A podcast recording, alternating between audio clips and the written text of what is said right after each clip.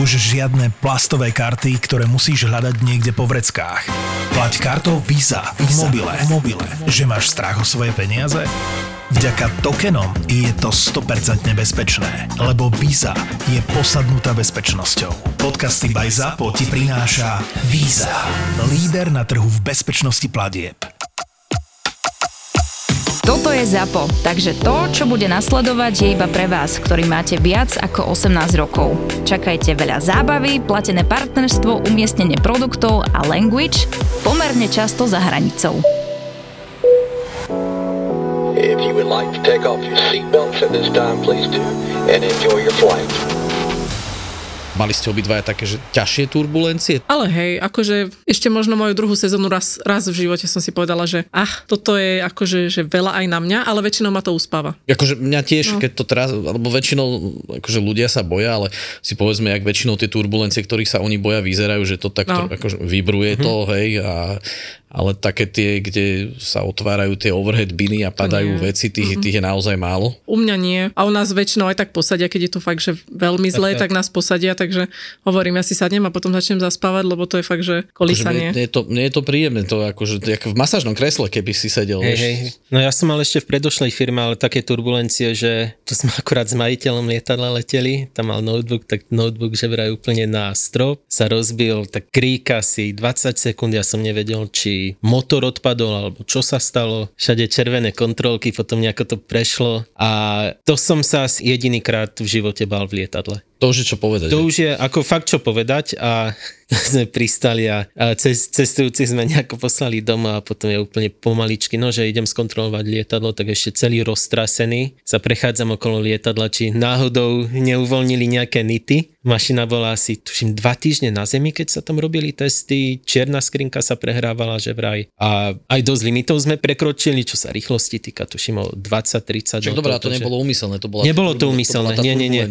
To nebolo riadené. To potom akurát s Tomášom som potom volal, nech to nejako preskúma, či môže, a našiel, že to bola nejaká intrúzia suchého vzduchu. To som počul prvý raz vtedy. Keď niečo budem v budúcnosti o tom niečo počuť, tak radšej sa budeš vyhýbať. Radšej sa tomu budem vyhýbať, hej. Ale už na tom Boeingu, tak oproti XLS je tam samozrejme rozdiel veľkosti, takže keď do rovnakej turbulencie vletíš s malým lietadlom a potom s veľkým lietadlom, tak to veľké to lepšie znese. A ešte, podľa mňa ešte dôležitejšia vec, na Boeingu tam máš oveľa flexibilnejšie krídla. Takže aj poslucháči, keď niekde leteli proste na 737 alebo aj na Airbuse, tak proste videli, ako to krídlo máva v podstate s tou turbulenciou. A tým, že ono to máva, tak proste ono absorbuje strašne veľa tej turbulencie. Prúži to proste. Hej, presne ak na aute alebo na bicykli, to je pružina. Raz sme s stevardom povedali, nech sa posadia, za 20 minút sme ich odputali a to už by bola na tom biznis, že je taká turbulencia, že už by sme proste dosť silno evoidovali alebo menili hladinu.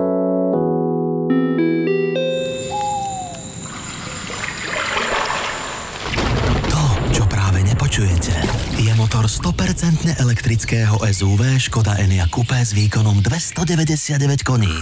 To ostatné sú najkrajšie zvuky Slovenska. Objavíte ich na www.škoda-auto.sk. Ja som si kúpil takú knižku, písala to jedna česká stevardka z Emirates. Akože v celku dobre to, lebo je tam dosť veľa takých vtipných príhod.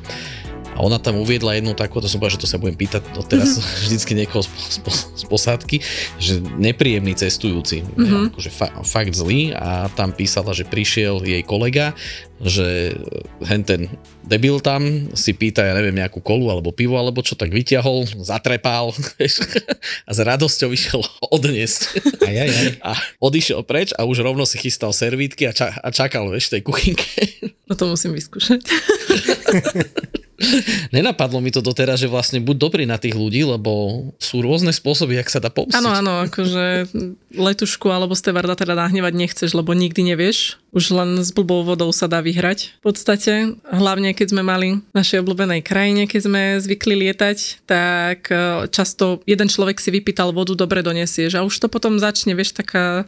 Bol Izrael taký, zase? Áno. Obľúbená krajina medzi Libanonom a Egyptom. Však Izrael môžeme normálne povedať, voda bola zadarmo. Áno, voda bola zadarmo, pohár vody. Pohár vody bol zadarmo. Počkaj, a ešte takto, voda bola, že to bolo z fliaš, alebo z... Pôvodne áno. Pôvodne áno. Áno, lebo proste už potom začne dáva psychóza, vieš, a už začnú všetci zvoniť po jednom, počkajú, kým prídeš dozadu, potom si zazvonia, čo si dáte, čo si prosíte, bla bla bla. Lebo vieš, keď im napustíš toho kohútika, čo tam je, tak potom zase sa dostaneš k tomu problému s tými hajzlami. A ano, toto je zrovna taká skupina ľudí, ktorých by som nechcel dostať do toho problému s tými hajzlami. Ale potom si už necháš rezervné fľaše, keď už fakt vypijú všetku vodu, lebo tak skús povedať týmto pasažierom, že už ste mali 3 poháre vody, už štvrtý vám proste nedám. To už štvrtý už na terminál normálne príde s oným, že... Niekedy sme to akože zvykli, tak už potom zrazu všetko v poriadku, ale...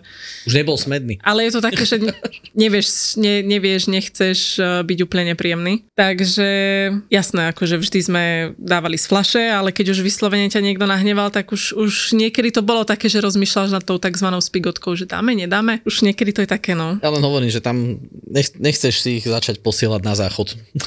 Zrovna týchto nie. No. Lebo potom oni sa ti pomstia, aj keď neúmyselne, ale iným spôsobom. tak, ale hento s tou potrasenou plechovkou, no. Zaujímavé, že? Mne sa to strašne páčilo, ešte jak to tam bolo, veľmi dobre to bolo opísané, že normálne došiel, že to už bolo vidno, že jak prišiel, nasratý, proste taká tá reská, rýchla chôdza, posťažoval sa, že aký je to debil tam na sedadle, ja neviem, 7A alebo kde, a že chce kolu alebo pivo, že podaj mi, ona mu podala a teraz ona to tiež nečakala a on to chytil, zatrepal, ale že poriadne a s úsmevom mu to odniesol naspäť a vrátil sa do tej kuchynky a už čakal s tými servítkami. A jak sa ozval krik, tak išiel.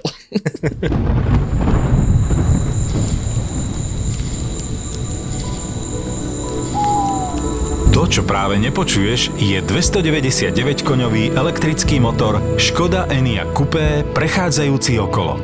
Sedí v ňom Juraj Jurežlíška, producent kapely Folgrep, muzikant fascinovaný zvukom a nezastaviteľný explorer. Som hudobný producent, skladateľ a multiinštrumentalista Jurežlíška. V najnovšom projekte objavuje najkrajšie zvuky Slovenska s novým SUV Škoda Enyaq Coupé, ktorého tichý elektrický motor neruší okolie. Hey!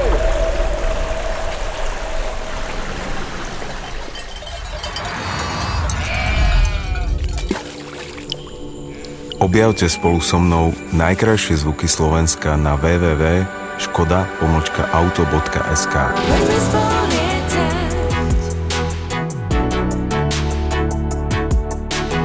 Máme tu Žoržíňa po dlhom čase a neprišiel sám. Tak som tu aj s Ľubkou, s mojou frajerkou. Ahojte. Ja som chcel, že vy ste v podstate obidvaja menili firmu, obidvaja robíte v letectve. Ďuri, ty keď si tu bol naposledy, tak si ešte lietal tie business jety. Áno, ja som vlastne ešte z Bratislavy lietal Citation XLS+. Teraz lietaš niečo také, si to trošku zväčšil to lietadlo. Teraz som to trošku zväčšil, hej, na 737, na Boeingu. Ja som trošku vzačie, ale na tej istej mašine. Na tej ale na druhej strane dverí. Tak a obidvaja ste vlastne menili firmu a teraz mňa zaujíma. U teba viem približne, čo to obnáša, ale dostaneme sa k tomu. A Ľubka, ak by nám povedala, strašne ma zaujíma, že jak je to u cabin crew, u tých palubných sprievodcov, jak sa to mám vraj správne teraz hovoriť po najnovšom. Akože proces? No, tiež sa musíš učiť nejaké nové, lebo vy máte tiež nejaké SOP a takéto veci. Áno, vlastne prejdeš na kurz, takzvaný conversion, kde zmeníš, alebo teda učíš sa nové postupy firmy. Základ je povedzme rovnaký, lebo však... Dvere sa otvárajú rovnako, takisto sa armujú, akurát máš iný povel na to, hej. Takže sa menia akurát tak povely, nejaké základné procedúry a servis. Čiže oni postupy majú trošku iné, aj núdzové situácie sú iné a takisto povely. Tiež to obnášalo nejaké učenie, hej.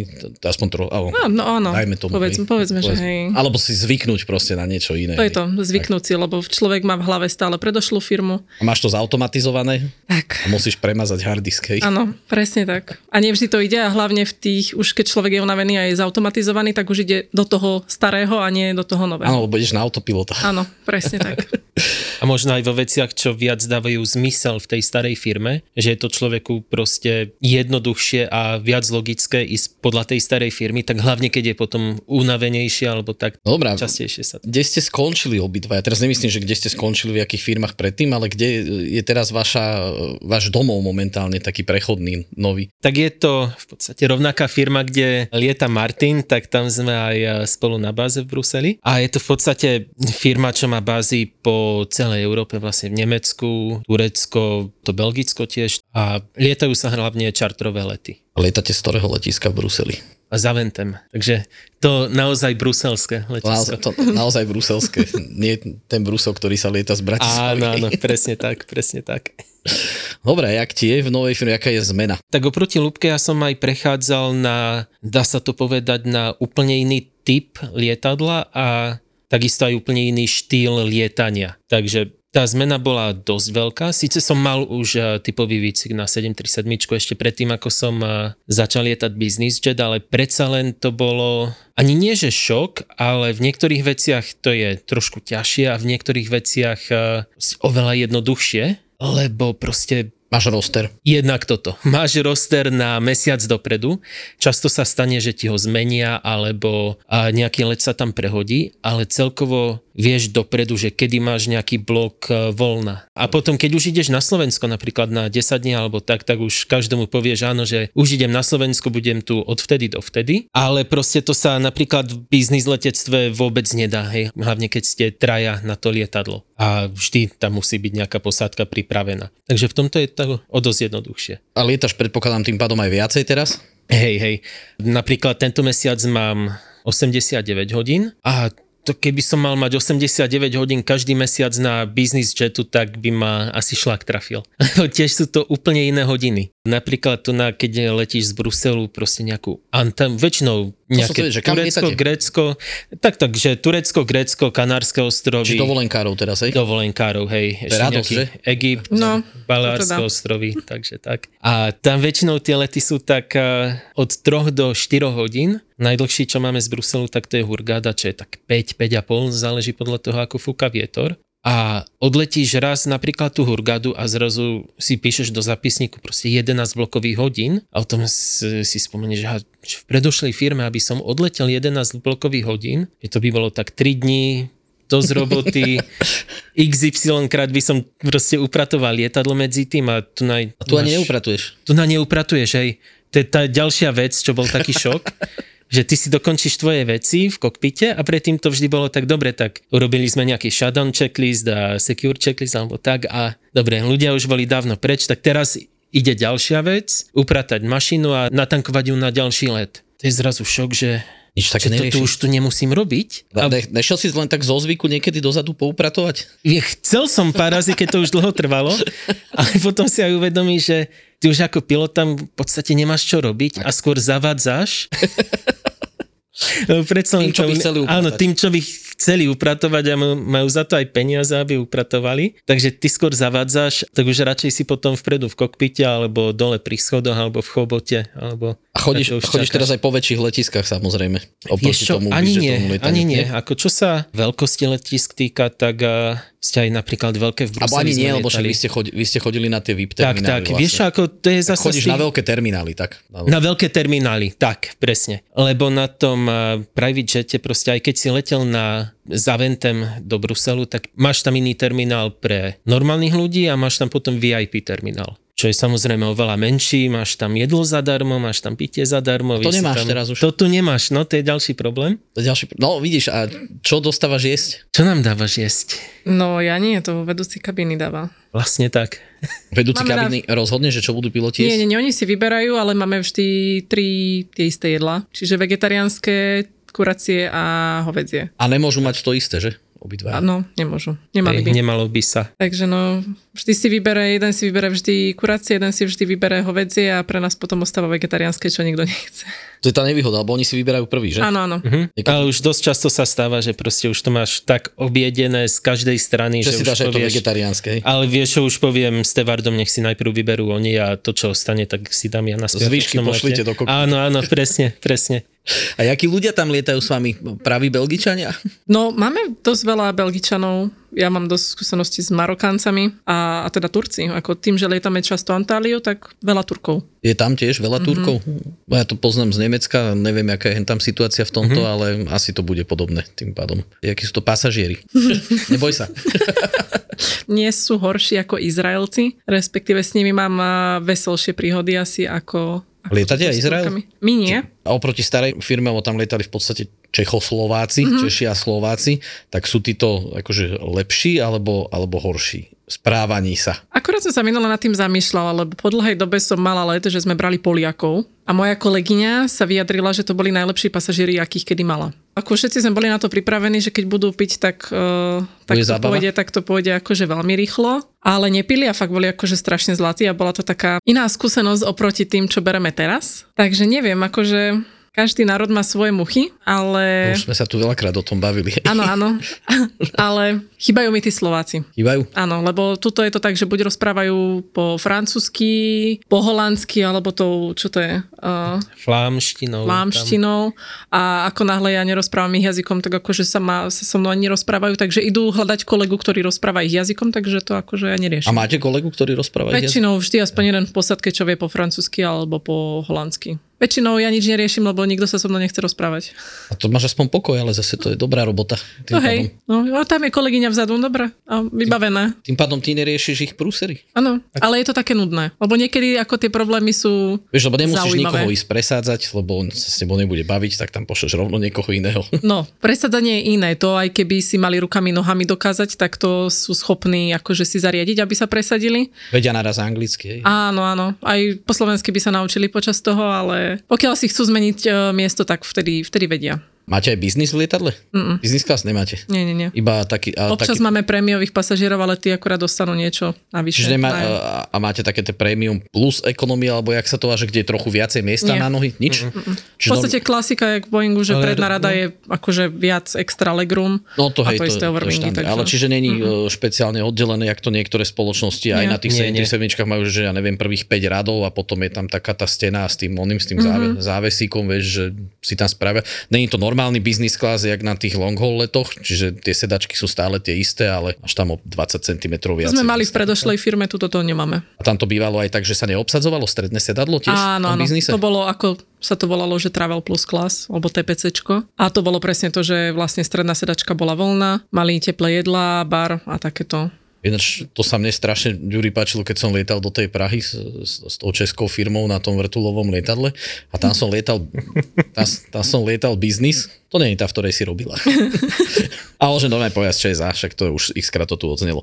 Ako ja som miloval tie lety, ale k tomuto biznisu, ja som tam mal tie biznis letenky len z jedného dôvodu, že keď som išiel z Prahy domov, aby som sa mohol ponáhľať, vieš, že nech nemusím byť tak dlho na letisku predtým a nech môžem prebehnúť všetkými tými fast lane a Bratislave mi to nepomohlo, lebo tu nič také neexistuje, jasno. Ale tá biznis letenka bola spiatočná a tam to tiež tak fungovalo, že väčšinou neobsadili miesto vedľa teba a dostal som, tí vpredu nedostali buď nič najesť, alebo nejakú tyčinku iba a ja som dostal taký vrebiak z pumpy alebo niečo podobné, ale keď bolo veľký záujem o ten let, tak oni absolútne neváhali obsadiť vedľa mňa to sedadlo, akože to nezájem, že to bol akože biznis, že malo by to byť to sedadlo voľné. Ne.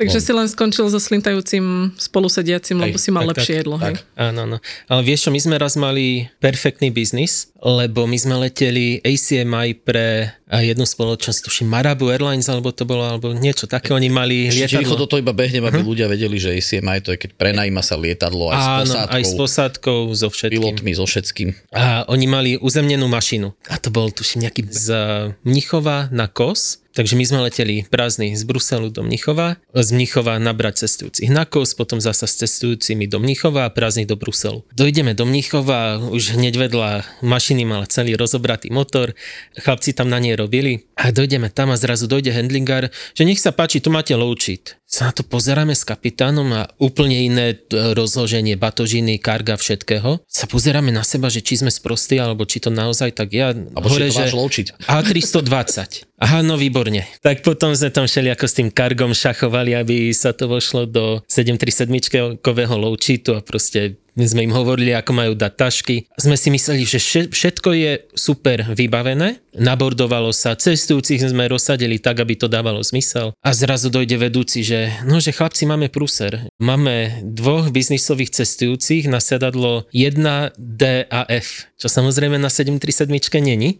No. Tak sme, a všade už bolo plné, tak sme ich museli presadiť na 31 DAF, takže to sme si robili srandu, že my máme biznis triedu vzadu, hej. No len pre upresnenie, akože väčšinou záleží od firmy, ako majú značené sedačky, lebo my sme napríklad mali prvú radu DEF, lenže v našej terajšej firme je to, že máš 1 ABC a potom máš 2 DEF. Áno, áno. Tá prvá rada na druhej strane. Tam nie je jednotka, takže on tým, že mal chudák sedačku na prvej rade DEF, tak biznis bol zrazu vzadu.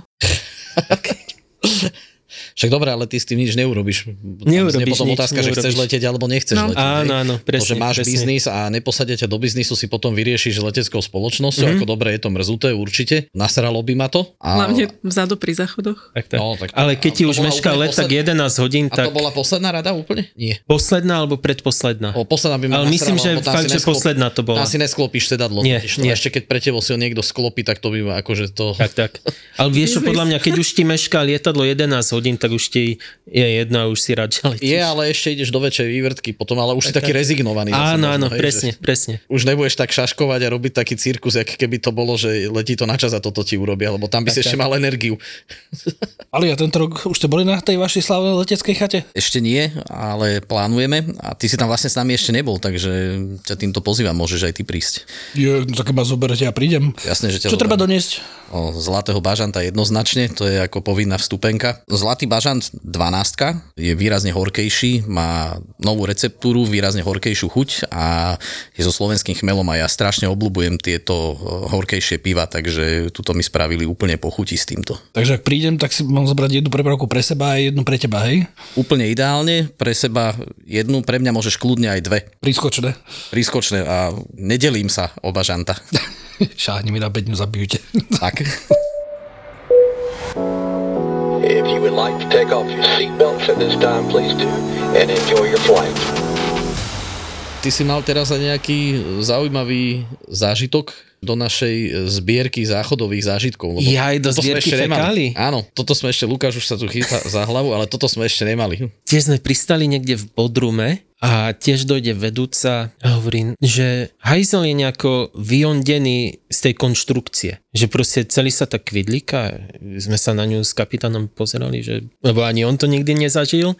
Ja som mal sotva 250 hodín na type, tak ani ja. A niektorí proste títo tureckí cestujúci, keď cestujú, určite to tu už bolo v podcaste, že si na ten záchod nesadnú normálne ako v Európe, ale si myslia, že to je... Šlapaci si z neho spravia. Šlapaci alebo ten čupiaci a proste si čupnú na celý ten záchod. A samozrejme, keď si tam čupne niekto 200-kilový, tak asi tá konštrukcia toho hajzla nevydrží. A potom už došla, no, že už to tečie, že už je tam cleaning, ale že treba nejako odizolovať vodu z hajzla, aby to tam už netieklo. Že či vieme, ako sa to robí, tak voláme na maintenance. Som asi nikdy nebol vzadu na záchodoch na 737, tak ani ja som to nevedel. A potom sa ozvali technici, nože ako sme im poslali aj fotku, aj video, jak sa to tam všelijako... Čiže normálne bol odtrhnutý hajzel. Normálne odtrhnutý hajzel z tej konštrukcie. Ja keď si doma odtrhneš hajzlovú misu, hej? Doslova, áno, áno. Ale stále držala. Že, ale proste do takých 10 cm si to mohol... Naklapať? Naklapať, áno. Skôr ani nie naklapať, ale tak klopiť dopredu, dozadu. To bolo, že keď sedíš na vecku počas vzletu, čo by si nemal, tak ťa to udržuje vodorovne, vieš. Áno, presne, presne. Tak potom, počas turbulencií, vieš. Áno, áno, áno. Tak potom vlastne som sa naučil, že pod tým hajzlom je vpravo dole taká rukoveď, ktorá sa dá vytiahnuť a vlastne s tým odizoluješ celý ten záchod, že vlastne vieš s tým letieť. Aha, či sa naučil niečo o údržbe záchodov. Áno, presne, presne. Čo vlastne na typovke sa nenaučíš. Nemá moc veľký vplyv na ten let. Tak, tak, tak. Vy lietate spolu? Mali sme zatiaľ iba 2 oficiálne lety a na jeden som sa navtierala.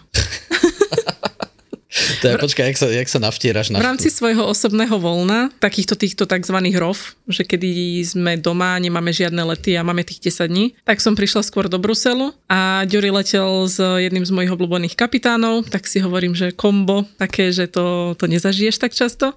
A len tak zo srandy som prišla na raňajky s tým, že dneska letíte spolu a on, že ideš s nami a ja, že áno. Si mala observer? No, tak som bola na jumpsite dobrovoľne na nočnom Tenerife z Bruselu. Tak. Ale na jumpsite v kokpite? Áno. Áno. Je lepšie, jak vzadu. Áno, tak som ich zabávala celú noc, pokiaľ som teda nezaspala.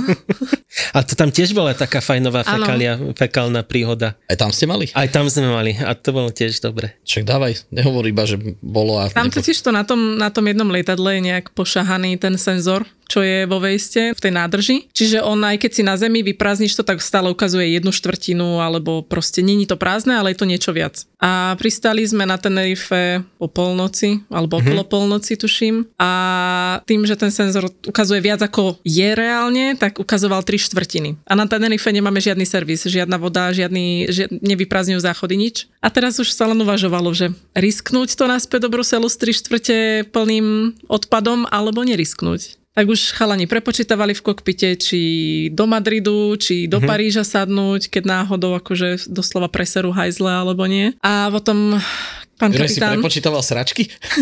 Áno.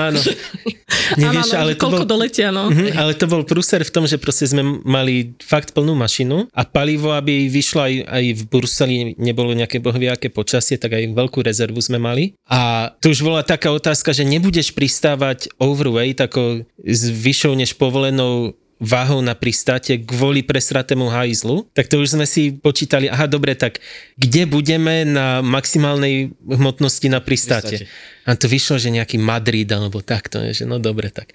A teraz ďalšia vec, voláš na OCC. Tým, že je to zahraničná firma, tak tam proste nevedia nejako bohví ako anglicky. Čiže na plánovanie voláš. Takže na plánovanie na tzv. Operational Control Center, ak som to dobre preložil. A vysvetlíš, že mám... A tam im proste vysvetlíš, že asi budeš mať presraté hajzle, že nech ti povedia niekde, kde o 3:00 ráno môžeš sadnúť, rýchlo ti vyprázdnia hajzle, keď tak dotankujú rýchlo, aby si mohol ešte doletieť celý ten let v rámci nejakej duty, takže v rámci nejakých noriem, lebo už aj tak ten Tenerife je dlhý let, takže keď je tam nejaké meškanie, tak proste už to zasahuje do nejakých kritických hodnôt tej duty, takže tam než ti porozumeli, čo vlastne musia ti výsť hodiny, koľko môžeš. Áno, presne. Aj tým, že to bolo cez celú noc, tak keď letíš cez noc, tak tam sa ti to automaticky nejak skracuje. A aj ste pristávali niekde? Nepristávali. Zaujímavé, že ak by ste to vysvetlovali tým pasažierove, že čo by bolo zánosné, že tomu som sa chcel dostať a proste tuším, asi mám koľko, 1400 hodín, tak plus minus. Asi v živote som sa tak v kokpite nesmial, než počas jeho PA, keď hovoril cestujúcim. A on je Francúz, keď to hovoril po anglicky, samozrejme aj francúzsky, to už aj on sa smial. A ešte sme mali otvorené dvere od kokpitu, vieš, tak som sa pozeral dozadu, všetci sa tam smiali, jak to... A hovoril, že máme trochu francúzskou angličtinou, on je perfektný chlap, ale dosilný prízvuk má. A francúzskou angličtinou, že dámy a páni, že prosím vás, dávajte pozor, že skúste príliš nepoužívať záchody, že máme ich dosť plné, máme tu technický problém, takže keby ste mohli, tak nechoďte na záchod. Koľko trvá let z Tenerife do Bruselu? 4 hodiny. Minimálne, no.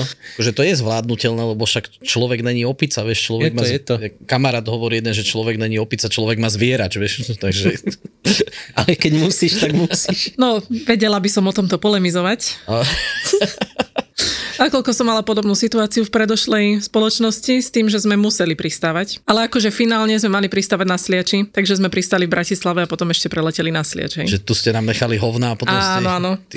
Lenže, jasné, nový čas to bol už proste núdzové pristátie tej spoločnosti a ja, že super, jasné, núdzové pristátie kvôli sračkám, lebo proste presrali sa hajzle. Takže fakt mali sme tak plné záchody, že už nesplachovali, tak už na Sliači nemáš tento hovnocúc, takže musíme pristať v Bratislave a potom potom preletíme ešte na Sliač.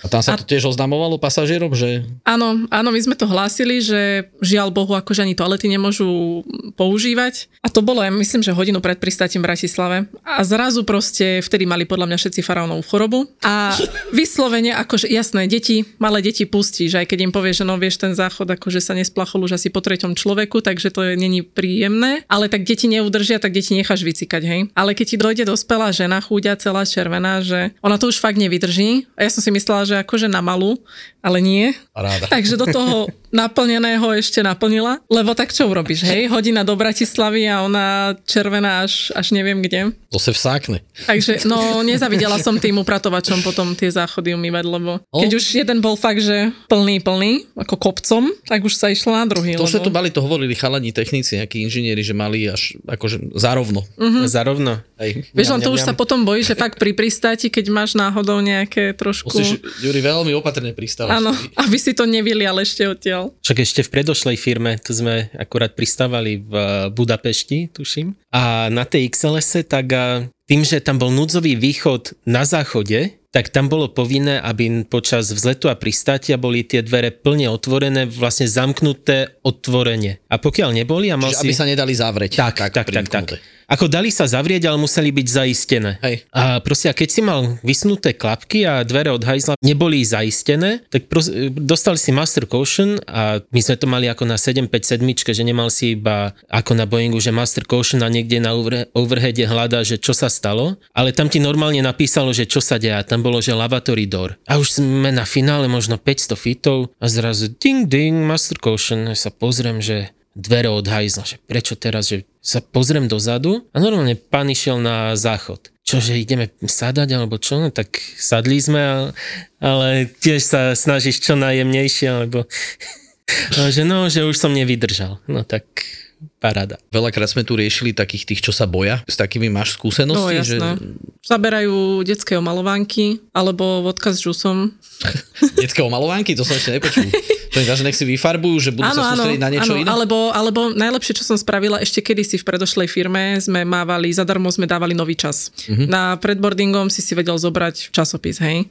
Tam bolo rovno núdzové pristátie. Dala som im hľadať gramatické chyby. A to tých ľudí, vermi, že ich to zabaví na strašne dlhú dobu. Záležalo to, komu dáš hľadať tie gramatické chyby. Áno, lebo oni teraz nevedia, že či to je gramatická chyba alebo nie a potom nad tým polemizujú a potom sa pýtajú. Takže ako úplne hlava inde, ale gramatické chyby. Vidíš, toto mi nenapadlo, že zamestnať myseľ niečím iným. No. Uh-huh. Tak keď ako niekto nečíta ten bulvár, hej, my sme to vždy len horoskop pred letom, že či dneska dobrý deň alebo nie, len zo srandy a niekto to nečíta, nemá rád tieto, no tak gramatické chyby, no. Alebo napíšeš mi obsah. tak. Čitateľský denník. Máte na to 2 hodiny, prečítate tieto noviny, ale tak reálne, za pol hodinu napíšete obsah. Reálne s tým strachom dá sa ich ukludniť, že jasné, vždy hovorím, že dneska máme v kokpite najlepšieho kapitána a proste vždy to tak akože zahovorím. Pri deťoch to funguje. Ale deti sa väčšinou neboja. No, mala som asi prvý týždeň, ak som bola v novej spoločnosti, došla za mnou mamička, že malý sa strašne bojí. A malý znamená, že malý čo odhadom? Malý mal asi 4 roky, 4-5. Ten tomu nemôže rozumieť, ten sa nemôže bať. No, tie deti sa väčšinou tešia, všetci tešili. Lenže mal zábavku posledný týždeň, tak sa tešil na dovolenku, že mal zabavku a pozeral letecké nehody. Je takto. Takže, je úplne akože, ale dobre dáva to 4-ročnému dieťaťu pozerať. Takže chudák on pred štartom išiel ešte na záchod, lebo mu to brúško nezvládlo a bol tak nervózny, že to išlo von. A hovorí mamičke, to som akorát tuším bol Ďuri v kokpite, tak som presne zase povedala, že dneska máme zase najlepších pilotov v kokpite. Tak ona mu to potom povedala, že dobre, že je tam, neviem, s kým si vtedy letel. Tak mu to vysvetlila, tak on celý šťastný šiel naspäť na miesto a bolo dobre. Celý let prespal. A pri dospelých zo strachom najhoršie je, keď majú klaustrofóbiu. No, to do tej rúry nastúpiť. No, ešte v kabíne povedzme, že to nejak, ale na záchod, keď idú, vlastne sme pri záchodoch. Nechávajú otvorené dvere? Áno. A musia mať zapnuté svetlo a otvorené dvere. A potom čo, akože spravíš? Ostatných vypráceš odtiaľ preč? No, najhoršie, keď to je vpredu. Lebo vpredu sa snažím tým ľuďom vysvetliť, že predsa len v tej kuchynke, v tej geli robíme s jedlom a že to nie je úplne hygienické, keď tam niekto robí potrebu a proste to ide von. Ani to nevonia zrovna najlepšie a potom ja pôjdem s lazaňami do kabíny. A poneseš tú vôňu so sebou, vieš, lebo to niekedy tak zobereš. Niekedy to cítiť aj na 3. radu. Takže sa snažím tých ľudí upozorniť, že proste zavere dvere, robí sa tam s jedlom. A vzadu tak čo urobíš? Vzadu. Pokiaľ pani nevadí, že ju niekto vidí, tak im neurobiš nič. Nemôžeš jej zavrieť dvere a ona tam potom chytí paniku. Ale toto som ešte nevidel fakt, že by niekto mal v lietadle na vecku otvorené dvere. No, nechodíš na vecko. Nechodím, hej. Nechodíš, no. A keď musím, tak hneď čo najskôr zase. Áno, pochopiteľne. Alebo si vyčkáš, keď ide letuška, že táto tam ako tak povedzme uprace, no. Čo oni to, ale však to poznáš. Minimálne vyponiame. Hej, upratuje sa to do určitej miery a potom už keď je toho moc, tak je toho moc. A tak už zavrieš a nepoužiteľné. Tak. A niekedy aj nezavrú, aj s takým som sa stretol, že otvoril som, že oni asi ešte neuznali, že už je to vhodné na zavretie, ja som otvoril, pozrel som sa, zavrel som a povedal som si, že nepotrebujem. Aha, áno, áno. My sme tak raz zavreli a presne pani prišla, že zase ženy sú v tomto asi náročnejšie a že ona fakt musí a hovorím, že no tuto akože táto toaleta je fakt v zlom stave. Je jej to jedno, proste ona musí. Takže niekedy môžeš uznať, že to je veľmi špinavé, ale tým ľuďom už v tom lietadle to je asi naozaj jedno. Ale potom sú možno, že ešte takí ľudia, ktorí proste musia ísť na to vecko už len z princípu. Môj brat, keď bol malý, pozdravujem, tak sme ho volali hajzlový pavúk, lebo na každej pumpe všade tý kokso, kde sa išlo okolo autom, sme museli zostať stále, lebo museli ísť na záchod. Takže možno sú takí nejakí, ktorí si toto berú zo sebou a idú aj v tom lietadle. A no dobre, poďme preč od tých záchodov.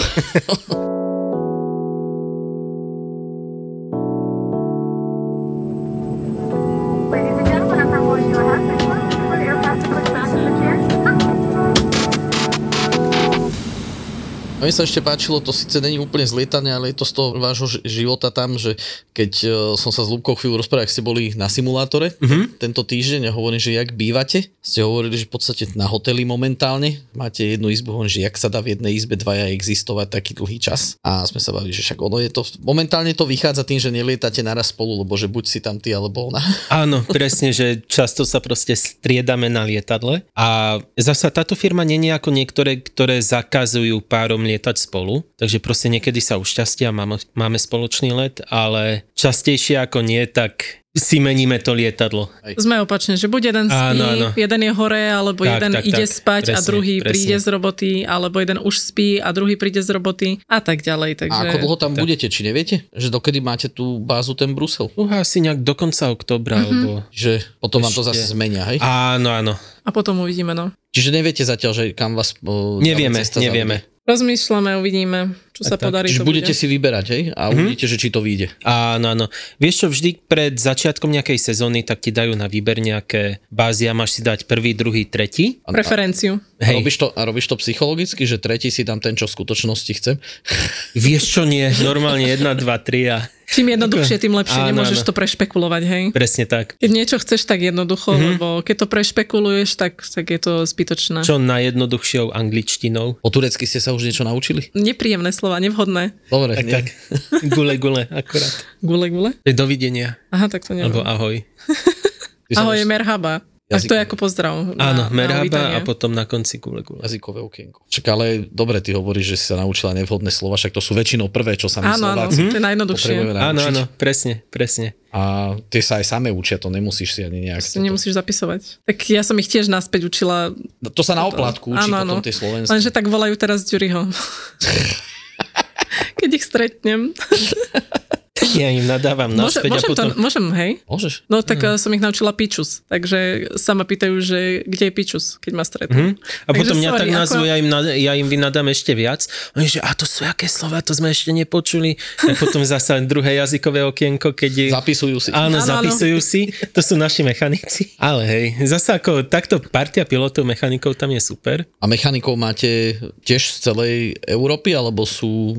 Mechanici sú Turci a tým, že spoločnosť je rozdelená na európsku a tureckú časť, tak MCC a kvázi celý maintenance a údržba lietadiel je jedna aj pre jednu, aj druhú polovicu tej aerolinky, takže u nás v Bruseli sa menia väčšinu na mesačné pobyty chodia. Lebo tým, že oni nie sú v Európskej únii, tak v EU môžu pracovať iba nejaký čas, potom sa musia vrátiť do Turecka. Ale čo sa týka aj nejakej údržby tých mašín, tak veľmi zriedkavo sa stáva, že je tam niečo pokazené. Kvázi. Jak máte starú flotilu?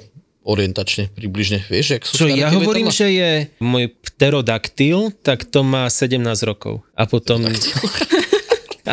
najmladšie tam je 5,2 ale aj tým, že každá mašina je v podstate z druhej ruky, tak každá je originál, vieš, takže... Každá je iná. Každá je úplne iná, takže keď ti nová mašina dojde na bázu, tak prvé, čo tam dojdeš, tak sa pozrieš, aha, takže heading alebo track-up display, to je asi prvé, potom rádia sú často úplne niekde inde. Poprehadzované. Avionika je úplne iná, takže aj to, čo vo videách počuje, že 1500... Tak má iné. Tak proste niektoré majú všetky, niektoré proste ideš pristávať a iba 30, 20, ten, aha, dobre, takže 50, 40 na tejto mašine asi nebude. Si preskočil. Áno. A ešte prvá vec, čo som bol prekvapený, tak ešte než som začal lietať, ešte pred prvým letom, tak jeden kapitán mi hovoril, že nezabudni si kartu od hotela alebo gumičky. Jaké gumičky? Pozerám, že jaké gumičky, prosím ťa. A na 737-čke nie je to ako normálne lietadlo, ale ty, aby si sa s kolegom rozprával, tak to je malá páčka na interkom. Tak ty musíš mať gumičku, aby si to mal...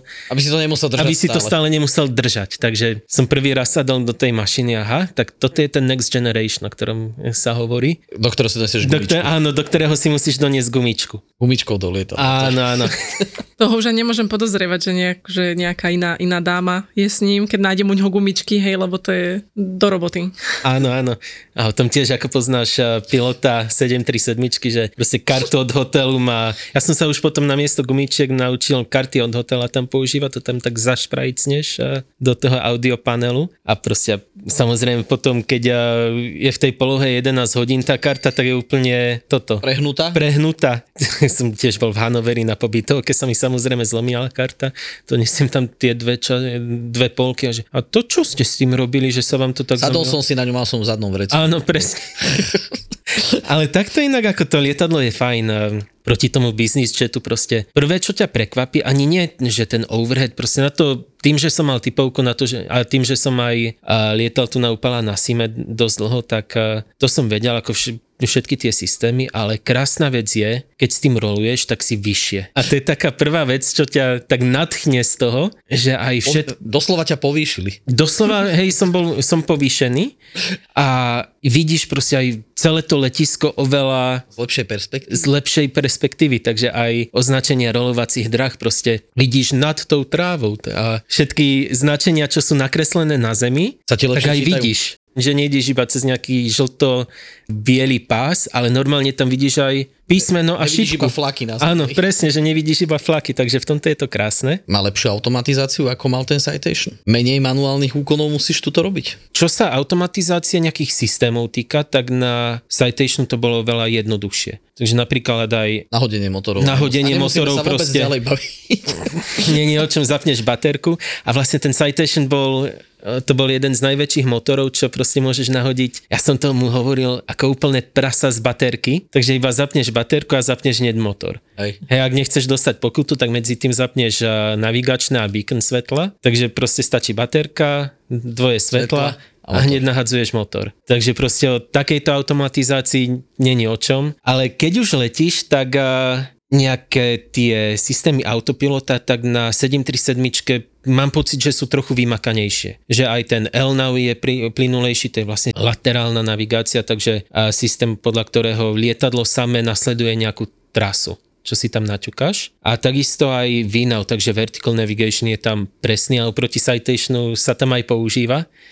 Takže, ale zasa tiež na tom Citationu sme 99% času leteli na vertical speed, hej, tak mi to aj celkom ostalo a hlavne piloti, čo sú tam bývali z jednej nízkonákladovej aerolinky, tak ty to moc tak sa vždy zhrozia, že aha, že ty použíš váš vertical speed a že hej, že nemôžem, že môžeš, ale... Ja som práve že čakal, že oni to teraz začnú vo veľkom používať, keďže tam to je dosť limitované, keď to môžu používať. Áno, vieš čo, niektorí čakal, áno.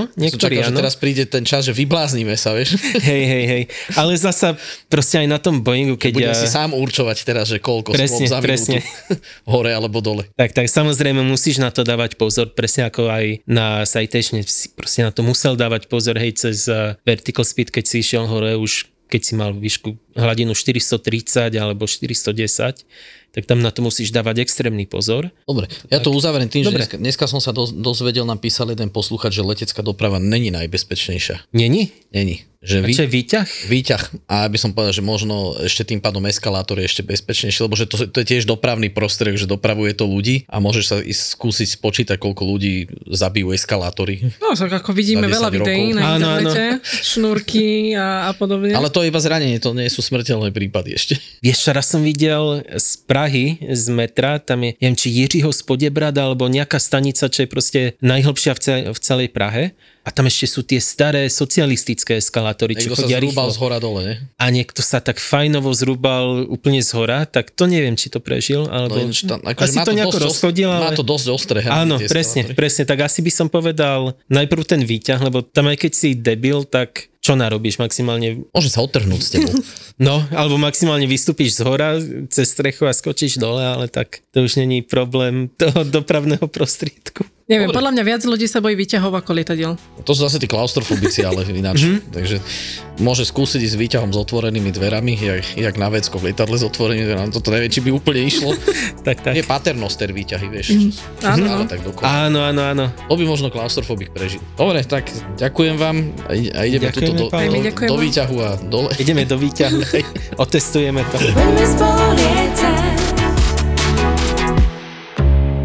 Keď sa necítime dobre, kde najčastejšie hľadáme pomoc? Netreba čítať ten internet, stačí počúvať svoje telo. Informácie o správnom stravovaní sú všade, ale najlepšie nám poradí gastroenterológ. Sú také tri veľké rozdiely medzi mužským a ženským hrubým črevom. A tie potom aj jasne, že vysvetľujú, prečo dámy majú ozaj väčšie problémy s nadúvaním. Búrači gastromítov. Podcast s gastroenterológom Lacom Kuželom, Zuzanou Čižmárikovou a ich hosťami. Debaty o tom, čo je dobré, ako si pomôcť a kedy netreba váhať navštíviť lekára.